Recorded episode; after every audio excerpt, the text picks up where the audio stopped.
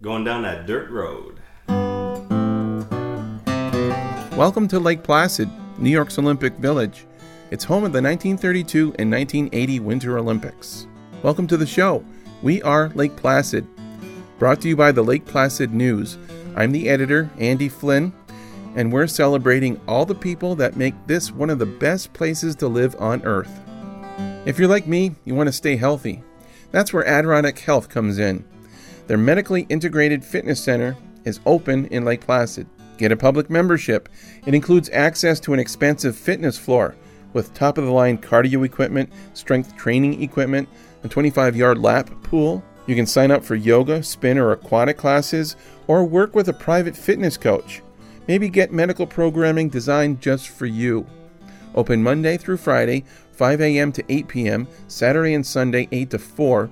You can sign up at ahmedicalfitness.org or call 518 523 8521. Adirondack Health, better health, better lives. It was a Monday, January 6th. Lake Placid News staff writer Elizabeth Izzo stopped by the Ausable River Association office in Wilmington, and she spoke with Executive Director Kelly Tucker and Science and Stewardship Director Brendan Wiltse about a new initiative to tackle the road salt problem in the region. The Ausable River Association has been around for over 20 years. It was actually founded by a group of concerned residents who teamed up with the National Park Service and they developed a study about what was needed here, and the result was the association.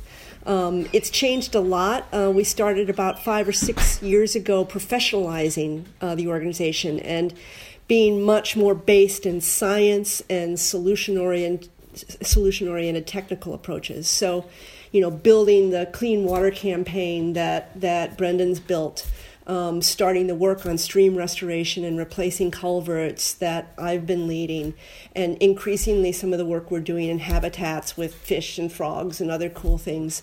Um, so it's it's changed, but it's been around a long time, and we're still really tied to our community and supported by our community. Yeah. So you delved into it a little bit there, but do you want to just take me through some of the things that the Ausable River Association does? Um, we have five broad programs.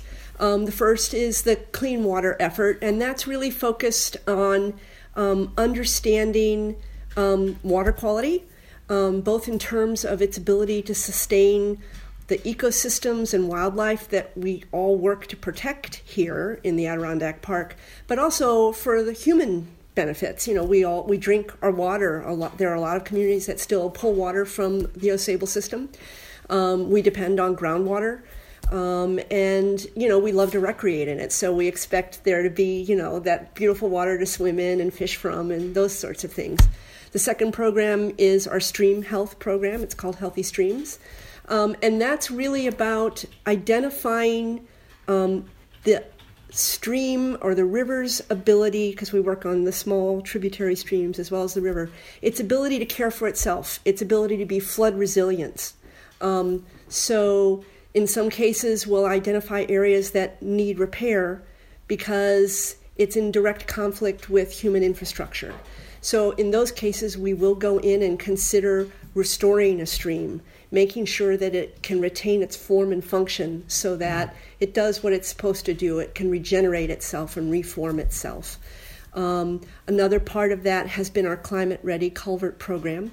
Um, we found out during Irene that an, an enormous amount of the damage to our roadways was caused by undersized road stream crossings. Usually, these tiny plastic pipes, they can be 12 to 30 inches, that take a 5 foot to 10 foot to 15 foot wide stream underneath a road.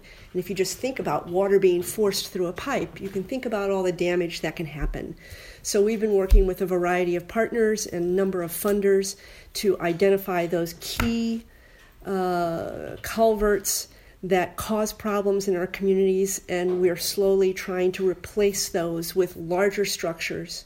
And the beauty of it is it benefits fish, it benefits the waterway, it reduces erosion, therefore reducing pollution. But the big win, too, is it reduces maintenance costs for towns and it reduces floods and flood impacts on roads. Doesn't eliminate them 100%, but it can drastically reduce them. The third program is pretty new. It's our Biodiverse Habitats program. Um, and that's where our sort of key species are brook trout. This is one of the last great places, the Ausable system, for brook trout. Um, in their native habitat, we want to see them remain, we want to see them be healthy and strong. There are also lots of other cool critters in the watershed, and it's about maintaining that ecosystem viability and that habitat. And so those dense forested stream sides so that the erosion doesn't happen, so that the sediment does, doesn't go in the water and cover the fish eggs, right? It's all tied together so that birds have habitat and fish and frogs have habitat. Um, our third program, our fourth program is about engaging our communities, finding ways, whether it's recreation um, or finding ways for them to really sort of get a hold of what's going on in their backyard to be a part of the solution. Uh, we're learning a lot more about how to do that. Um, and then we're also really interested in, in people enjoying the river. So actually going out and, and finding low Im- impact ways to, to be in it and be with it. And we want people to enjoy the river. That's important to us. And the association has started working on something uh, called the Sustainable Salt Initiative. What is that? I'm going to turn that over to Dr. Wiltse because he's really been, I think, the mastermind behind. In 2015, our water quality testing started with support from the New York State Department of State, and one of the first things we began to find was there might be something going on with Mirror Lake, and that was was Brendan figuring something out. So I'll turn it over to you, Brendan. Yeah, so the Ausable Sustainable Salt Initiative is really recognizing that the we have a lot of scientific research and data on the impact of road salt on our surface water, on our groundwater. Um, also impacts our vehicles, our infrastructure, and um, really moving that beyond just documenting the problems and starting to find solutions.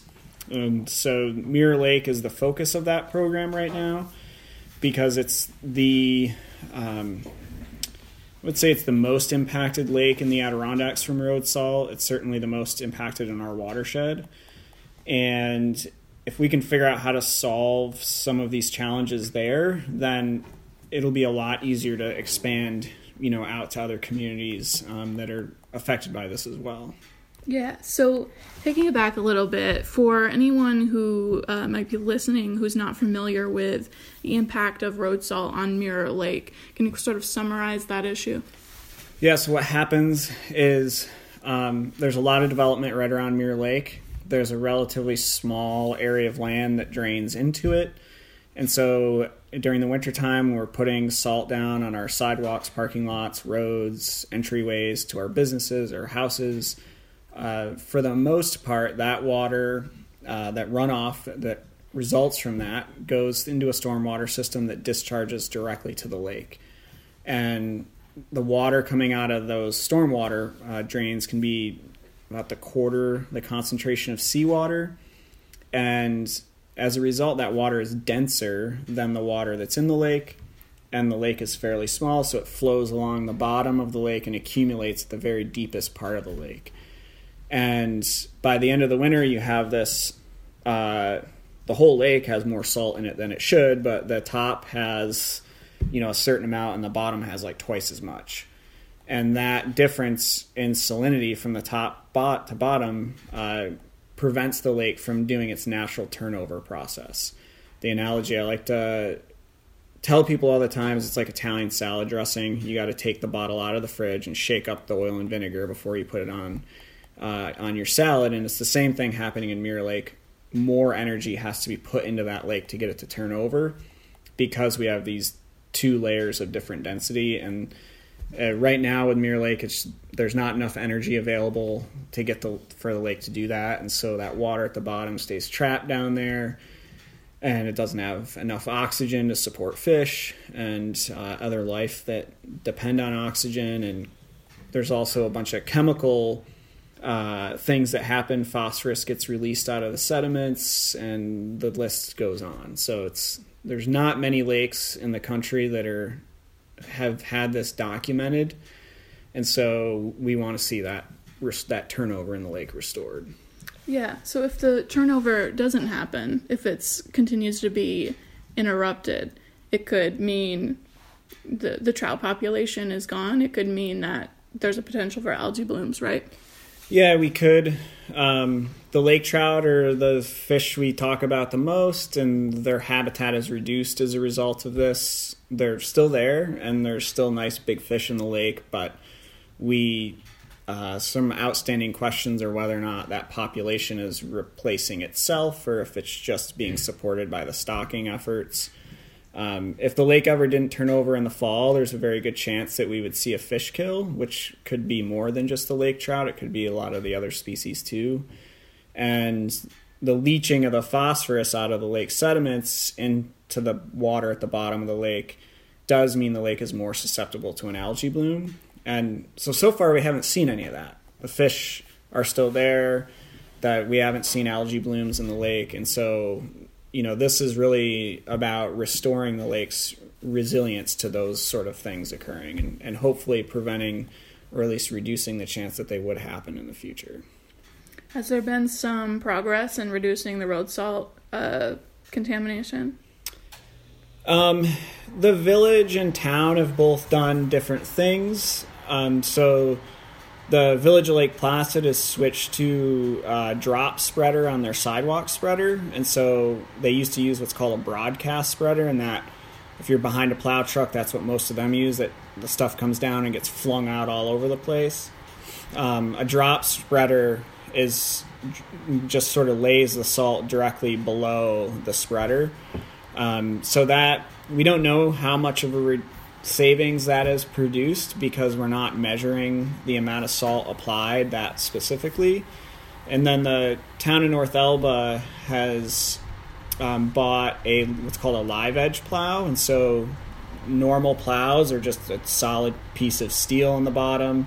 The live edge plows, the bottom of the plow actually conforms to the shape of the road, and so they can scrape more off with the plow, meaning they don't have to put as much material down behind their trucks. So those are both, um, you know, efforts that the town and village have made, and, and New York State DOT is also exploring live edge plow technology around Mirror Lake on their section of road, and some other double bladed plow technology. And then just this winter, through the support of a grant from the Lake Champlain Basin Program, we are starting to outfit the town and village uh, plow trucks and sidewalk spreader with technology that'll let the the town and village see where their vehicles are in near real time and how much material is coming out of the back of them.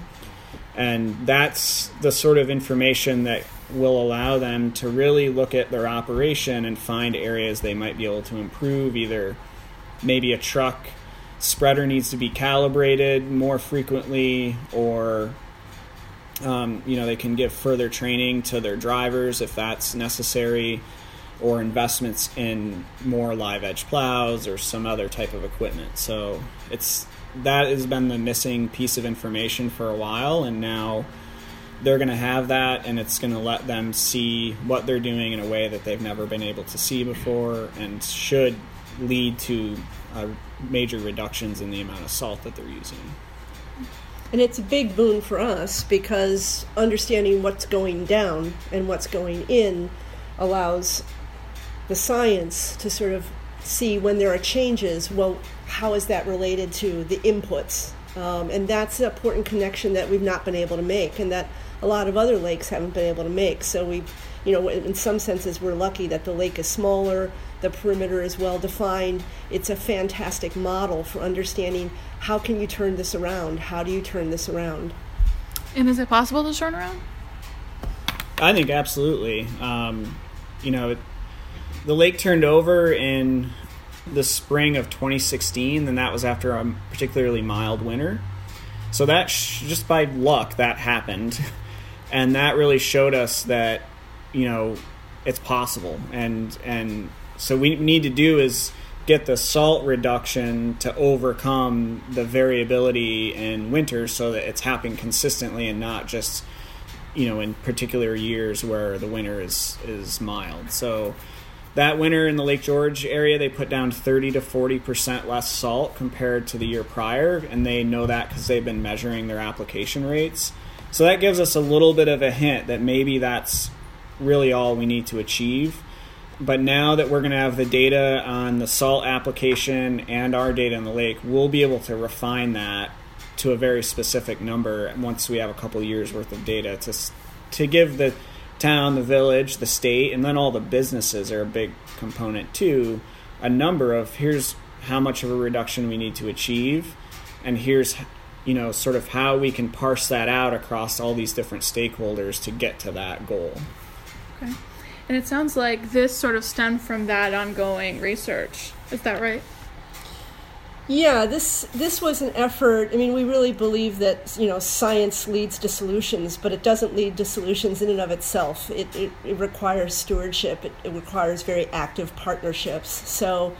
Um, we reached out to some of the business leaders in the community as well as the elected leaders of the community very early in the process. Um, Brendan has had ongoing conversations, attends meetings, but the idea of, of a, a, Ausable Sustainable Salt Initiative kind of started coalescing around the group in Mirror Lake that was just so interested in moving this forward as an idea for their area. So it, you know, the Mirror Lake project has become sort of a first, uh, a first attempt to really think more broadly about salt application rates and their impacts and our ability to understand those and understand the effects on our waterways throughout the Ausable. Um, so I think, you know, we're looking forward to see how this rolls out. Going downhill.